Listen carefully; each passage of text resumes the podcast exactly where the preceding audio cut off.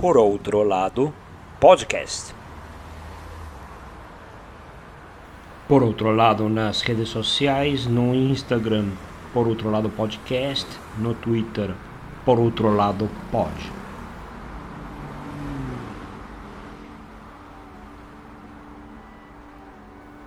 Um jovem de pouco mais de 23 anos chega na Big Apple no início dos anos 90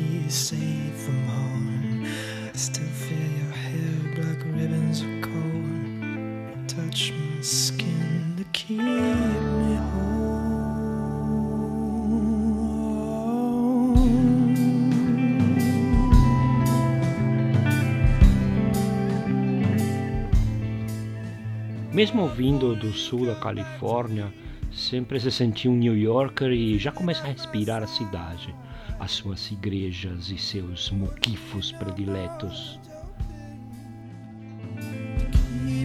Satisfied.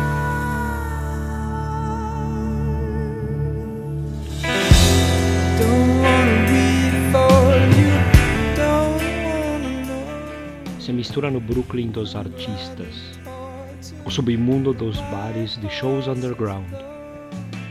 Ele é Jeffrey Scott Buckley. E assim que começou a fazer algum sucesso com a sua música, decidiu que sua cidade seria New York.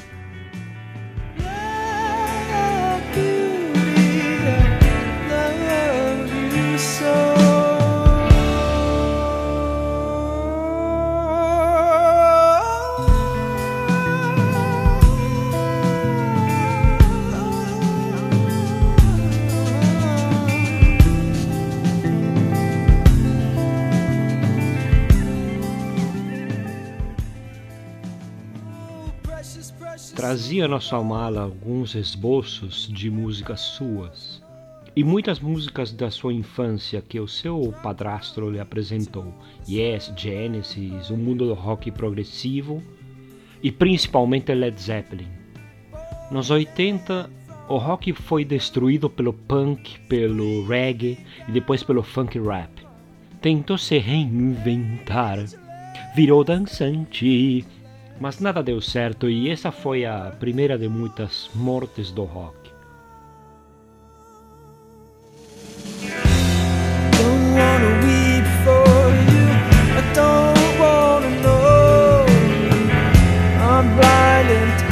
Os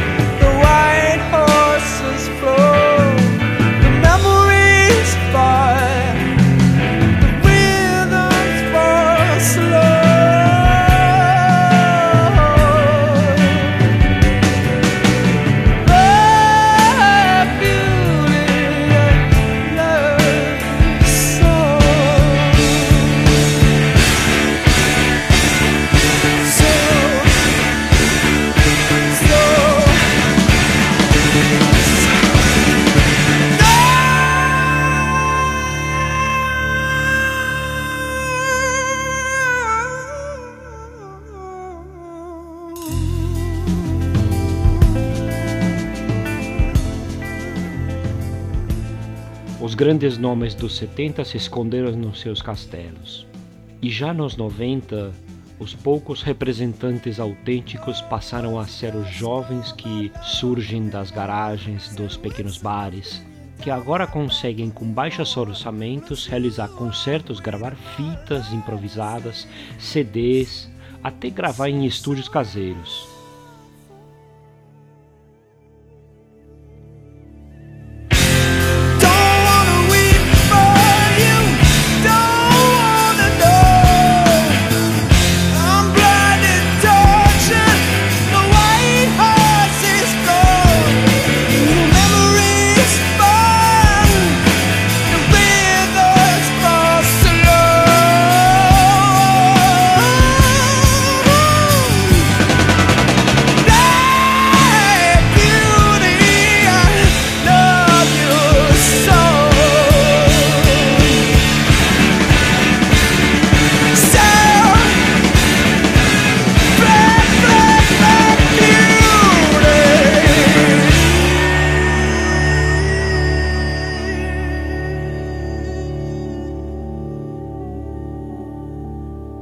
Querem dar uma voz autêntica, ganhar o suficiente para fazer sua arte sem deturpar seu toque pessoal.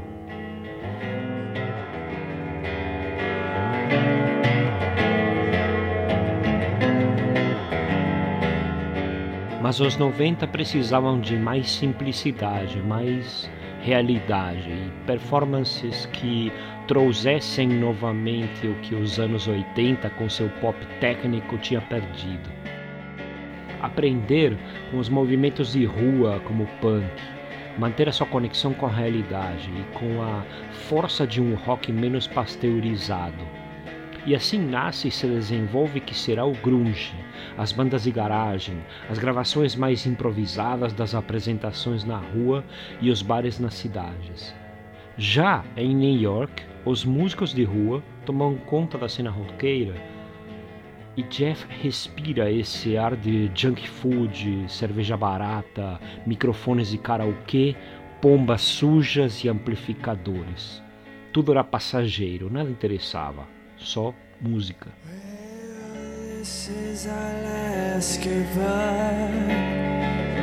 I hate to feel the love between us die, but it's over. Just hear this and then I'll go. You gave me more to live for, more than you'll ever know.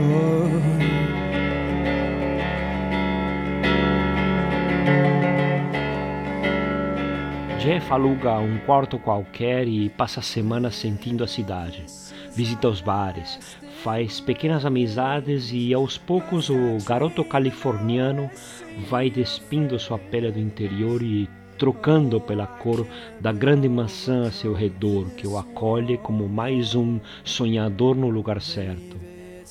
Ele vinha de um berço de músicos. A sua mãe, Mary, era violoncelista e o seu padrasto, Ron, era amante do rock progressivo, que sempre apoiou seus sonhos desde que ele disse que seria músico. Desde comprar sua primeira guitarra, como lhe apresentar aqueles que seriam seus ídolos, como Aldi Meola e Led Zeppelin. O seu pai biológico, Tim Buckley, foi um importante músico do folk dos anos 60, mas se separou da sua mãe ainda grávida. Jeff contou mais tarde que só viu seu pai, Tim, por alguns dias quando tinha oito anos, então não o conheceu de fato. Vendo Tim Buckley cantando e tocando guitarra, as semelhanças são evidentes no tom da sua voz, mas eles tinham personalidades completamente diferentes. Além de Jeff conseguir escalas mais altas com mais facilidade.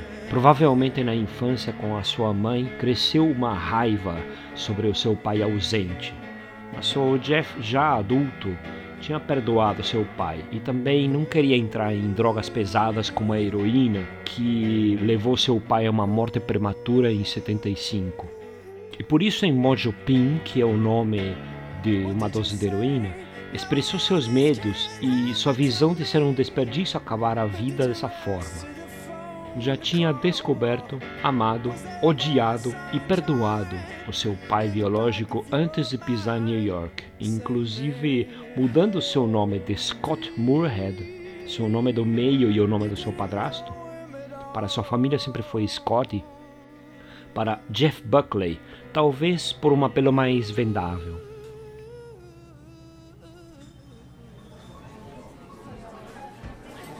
Oh, you're rolling.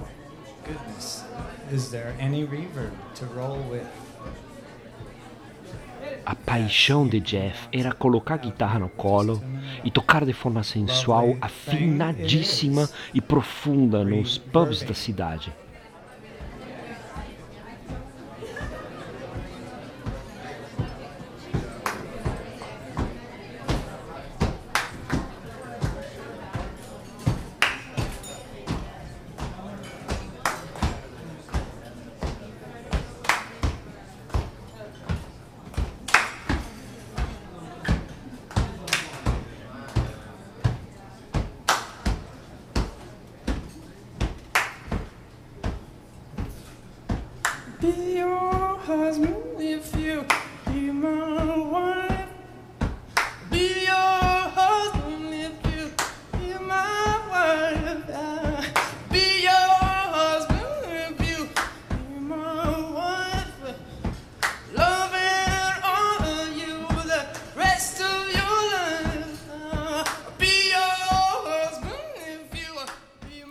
Foi no Chiné que o pessoal começou a reparar nele.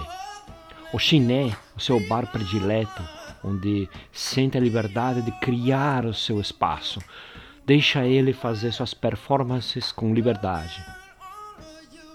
A sua voz lembra do seu pai, sua guitarra é indiscutivelmente única. Jeff passeia em três escalas com facilidade e perfeição.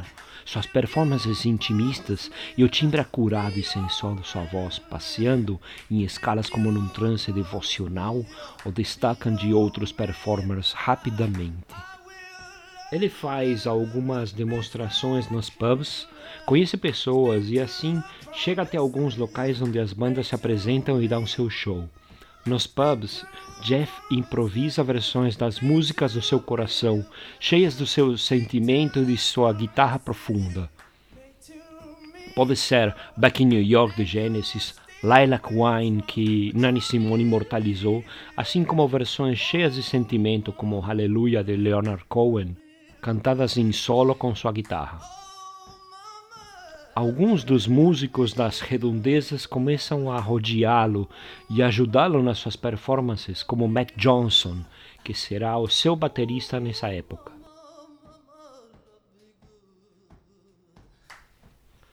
Jeff então é convidado a participar de uma homenagem ao seu pai, Tim Buckley.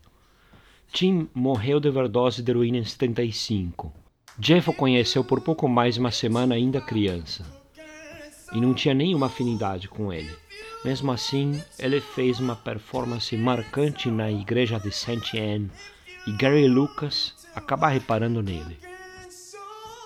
Gary Lucas era ex-membro da banda do Captain Beefheart, o cara que fazia parceria nada mais e nada menos do que com Frank Zappa. Gary estava montando sua banda Gods and Monsters, sempre à procura de novos talentos nos pubs nova-iorquinos. Começaram a tocar juntos, Jeff na banda de Gary Lucas e Gary acompanhando suas performances nos bares. Jeff participou por um tempo da banda de Gary, mas depois acabou por se afastar da banda, mesmo que Gary continue o aconselhando por ver seu potencial como guitarrista, na sua voz, como jovem músico dos anos 90. Jeff sentia que havia um caldeirão dentro dele e sentia que devia atender o seu chamado por apresentações e respirar o ar da cidade à sua volta.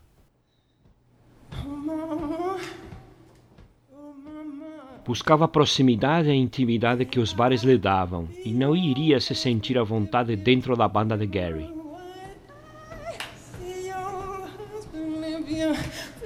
Mas foi o mesmo Gary Lucas que contatou conhecidos das gravadoras quando as performances no chiné já tinham consistência.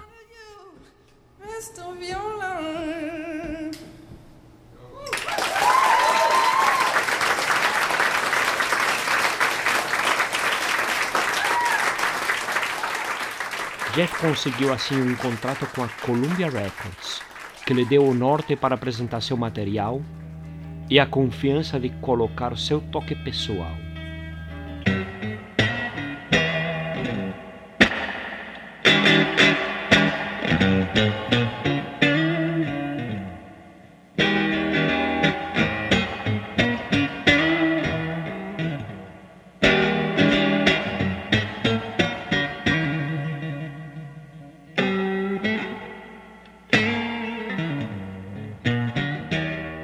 Dessa época é o álbum que apresentou Jeff Buckley, Live at Chiné, com performance onde os pratos, risadas e copos tinindo se misturam com as batidas de guitarra de Jeff e sua banda.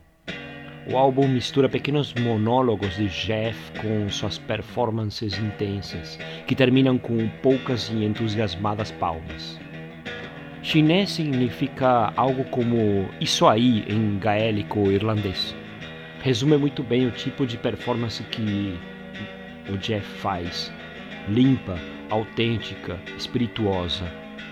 Musicalmente era oposto ao grunge, mas no sentimento de entregar seu coração no palco não tinha nada a dever a um Kurt Cobain.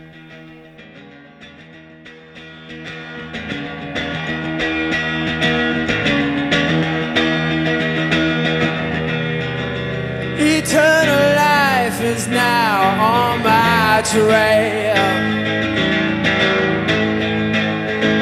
Got my red glitter coffin, man. Just need one last nail. Ele assim ia contra a tendência normal das bandas de fazer músicas fáceis de ouvir e LPs em estúdio. A intimidade do bar nova-iorquino tinha conquistado a alma de Jeff, que não tinha pressa para ficar famoso nem vontade de ser uma estrela de rock. Mas mesmo assim havia muito material e Gary organizou as gravações em estúdio com uma equipe altamente gabaritada. Desta época é o primeiro álbum puramente em estúdio e que vai lançar Jeff Buckley para os holofotes, entrevistas e o maravilhoso mundo da MTV. O álbum Grace.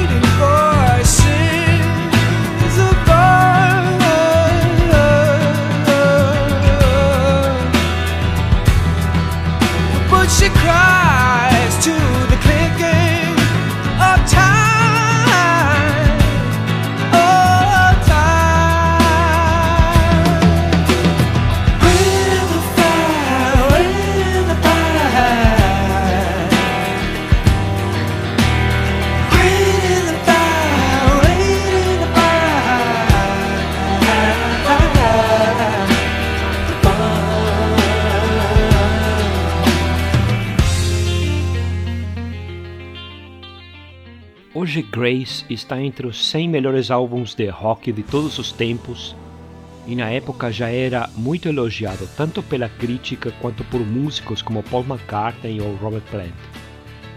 O álbum abre com Mojo Pin, um lamento de um amor que se foi e a queda para mais uma dose. Há um pouco do destino suicida do seu pai na música, mas o que chama atenção é o arranjo limpo, o lado espirituoso e que sempre vai torcer pela vida e pelo amor que fica plasmado nas letras de Jeff e na sua voz cristalina, plena como um raio de sol do meio-dia. Os vibratos de Jeff são perfeitos afinados. É um Jim Morrison afinado 30 anos depois. E depois segue para Grace, seu hit mais famoso e onde está seu canto ao espírito humano, ao estado de graça que faz os atos humanos valerem a vida e a morte. Jeff foi sempre tão grato a Gary Lucas que lhe deu crédito pelo arpejo inicial e que separa a música nas suas três partes, muito embora o resto seja o puro suco de Jeff Buckley. Grace se converteu no seu hit e tem centenas de performances hoje de seus admiradores. Também resume o estado de espírito do disco, que nos convida a se entregar ao gozo pleno do espírito livre e desimpedido, que quer desfrutar da vida e assim reverenciá-la, viver um grande amor, um único amor, milhares de amores, uma persistência do amor através das gerações, e isso é toda a música e o amor que seus pais lhe deram. Sua pequena Califórnia, seus irmãos e amigos da infância. Está tudo lá, e essa é a graça alcançada.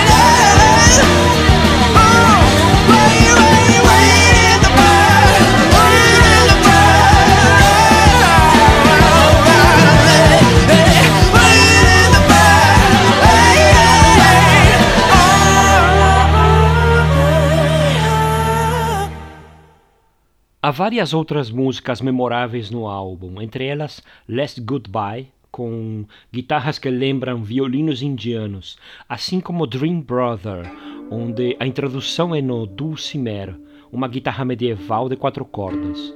Há versões também como a versão de Hallelujah do Leonard Cohen e Lilac Wine de James Shelton que Nana Simone imortalizou e foi recentemente performada pela Miley Cyrus. Dream Brother serviu para o Jeff fechar a história com seu pai como Mojo Pin. São músicas com uma intensidade única que o grunge tinha, mas com uma qualidade musical e uma voz pura e bela que o grunge nunca teve.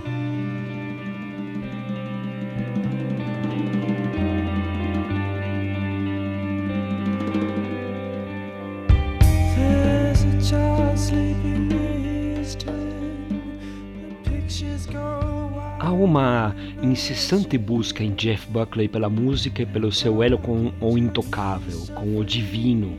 Muito além de uma religião ou um Deus, o divino é aquele sentimento de um amor tão puro que transcende a vida humana. A sua voz e guitarra tentavam preencher esse vazio e ao mesmo tempo revelavam a sua paixão pela imensidão e uma profunda tristeza nos seus mais sinceros ecos de sua alma. Mas os problemas que Jeff já encarava são reais, e em Dream Brother deixa bem claro que é uma esperança vã esperar algo de quem não liga para você, como Tim Buckley para ele. Não sejas como aquele que me deixou tão velho. Não sejas como aquele que deixou para trás seu nome, porque estão te esperando. Assim como eu esperei o meu e nunca ninguém veio. were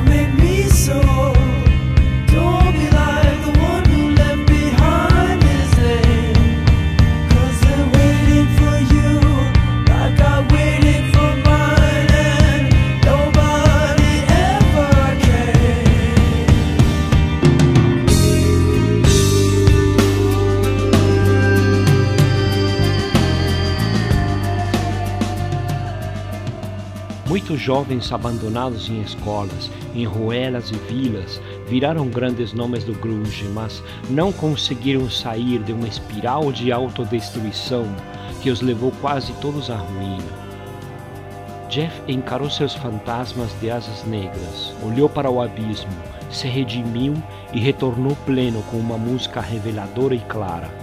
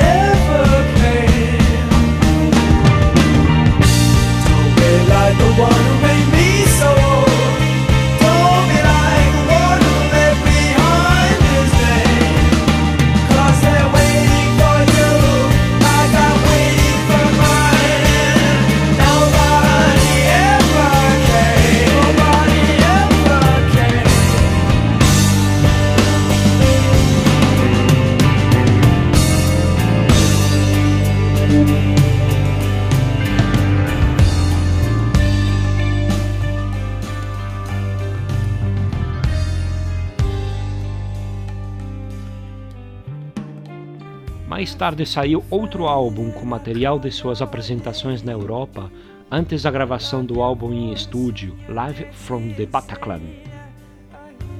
Saí então de gira para promover o álbum, tocando geralmente em cafés ou pequenos teatros pelos Estados Unidos.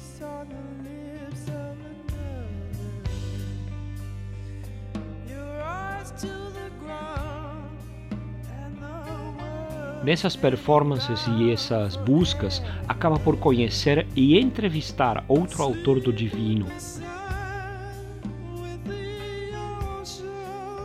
E que se conecta musicalmente de uma forma muito especial com Jeff, Nusrat Fateh Ali Khan.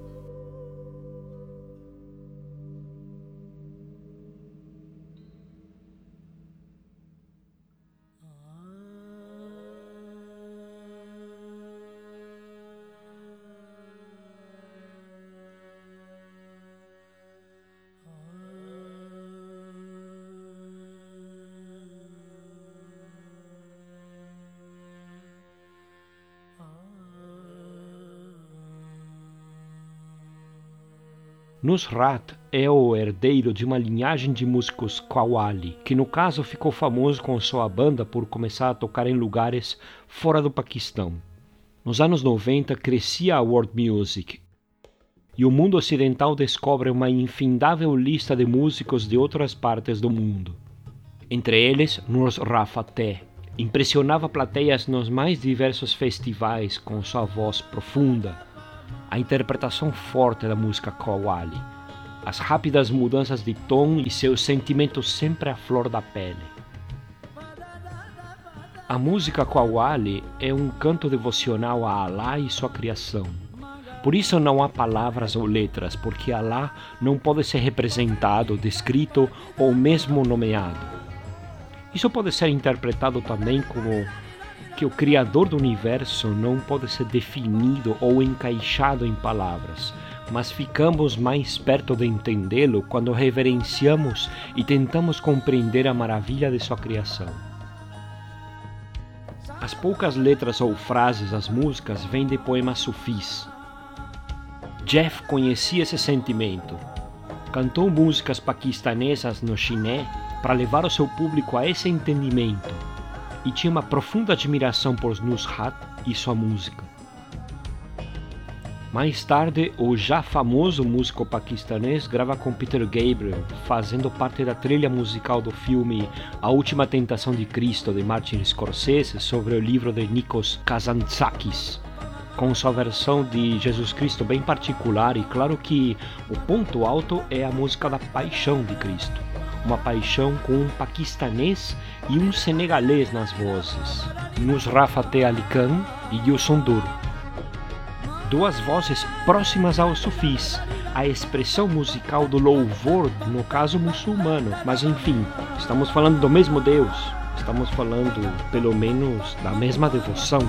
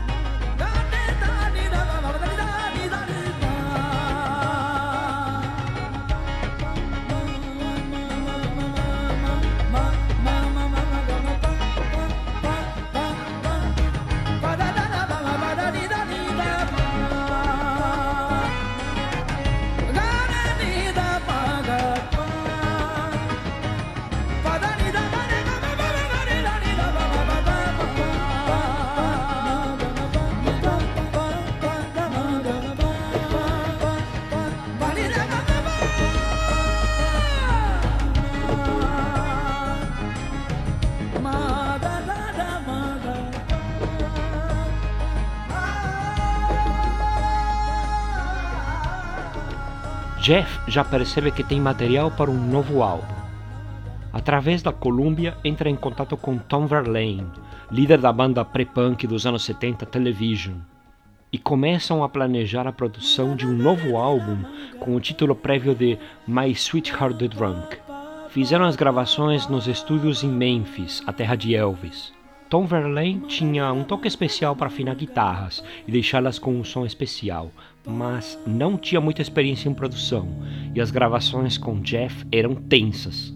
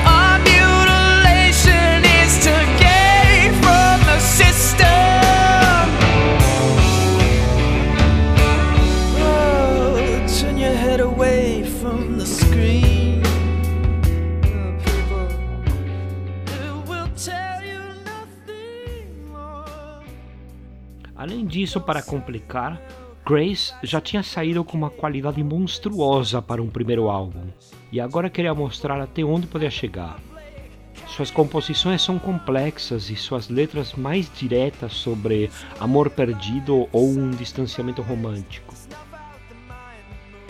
É nesta época que grava uma versão definitiva de uma das músicas que fazia um enorme sucesso nos shows, Vancouver. A música é composta como algumas outras junto com Michael Chaige, que também compôs músicas para Liam Gallagher e toca guitarra no álbum de estreia da dele.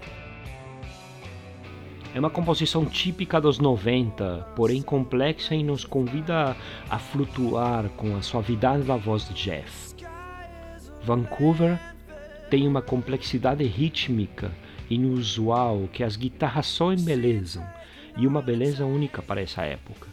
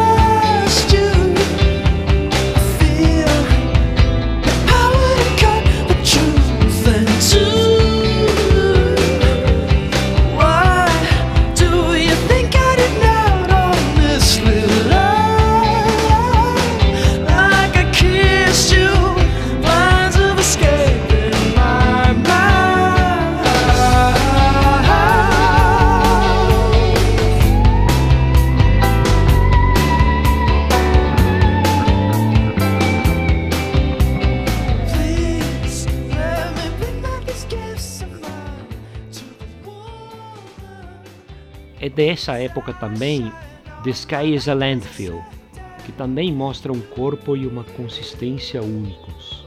E também grava uma versão quase onírica de uma escura música de Gênesis de sua época do progressivo, Back in New York City, que abre a segunda parte da quase ópera rock The Lamb Lies Down on Broadway.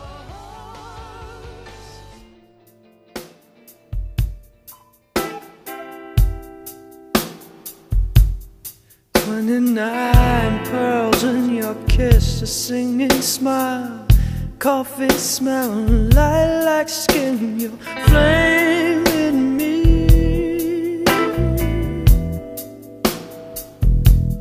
Twenty-nine pearls in your kiss, a singing smile, coffee smell lilac skin, your flame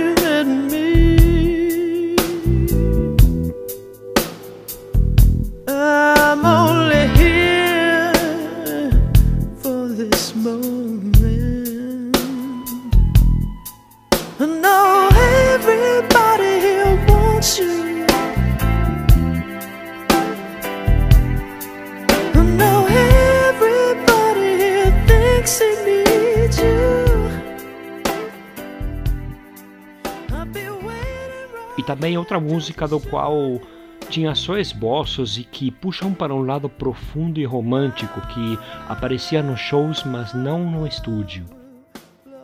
Everybody Here Wants You, que poderia facilmente ser seu novo hit. Estava ótimo, mas algo ainda não o convencia. Algo estava errado.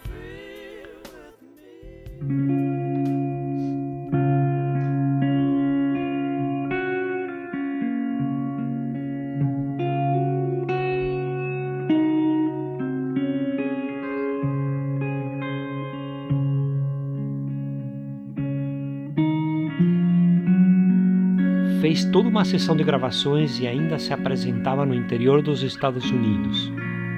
Depois das gravações, das quais ainda não estava satisfeito, se tomou uns dias de férias. Trabalhou sozinho, sabe-se lá em quê. Semanas depois, reagendou entusiasmado com a banda para voltar a trabalhar no material novo para o álbum.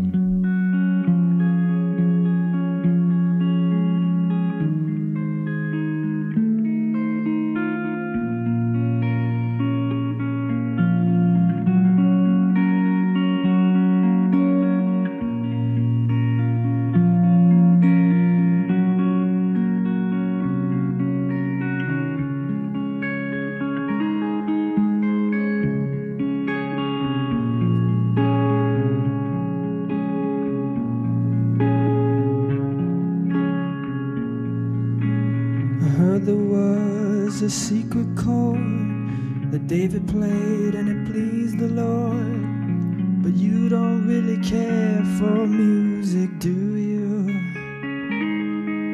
Well, it goes like this the fourth, the fifth, the minor fall, and the major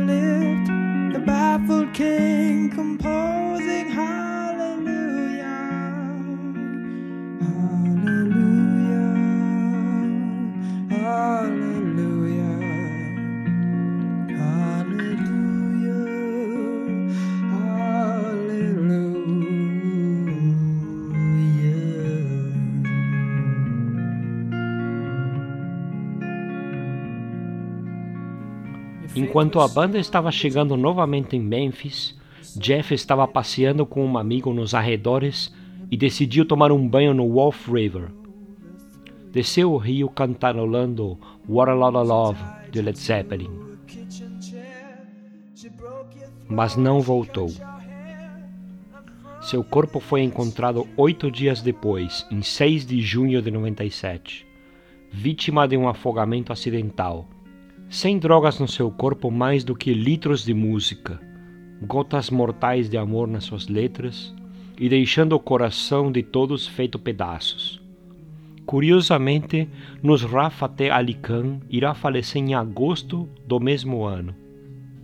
Meses depois, o material foi publicado como Sketches for My Sweetheart the Drunk, como um último álbum inacabado e póstumo deste jovem de 30 anos, vítima do seu amor pela música e com uma carreira brilhante interrompida pela fatalidade de nossas breves vidas. Ao redor dos anos, Grace se converteu no álbum reverenciado e influenciador de bandas e cantores ao redor do mundo.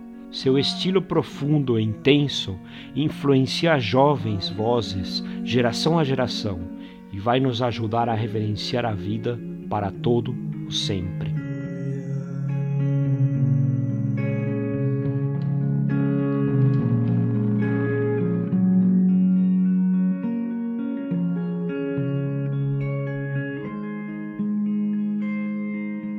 There was a time when you let me know what's really going on below.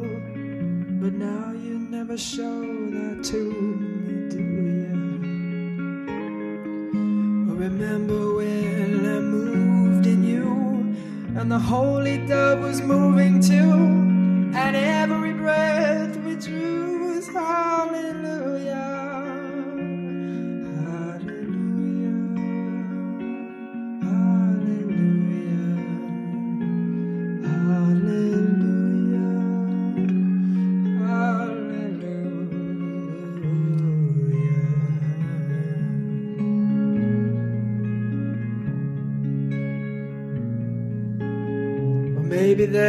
a God above, all I've ever learned from love was how to shoot somebody who I drew.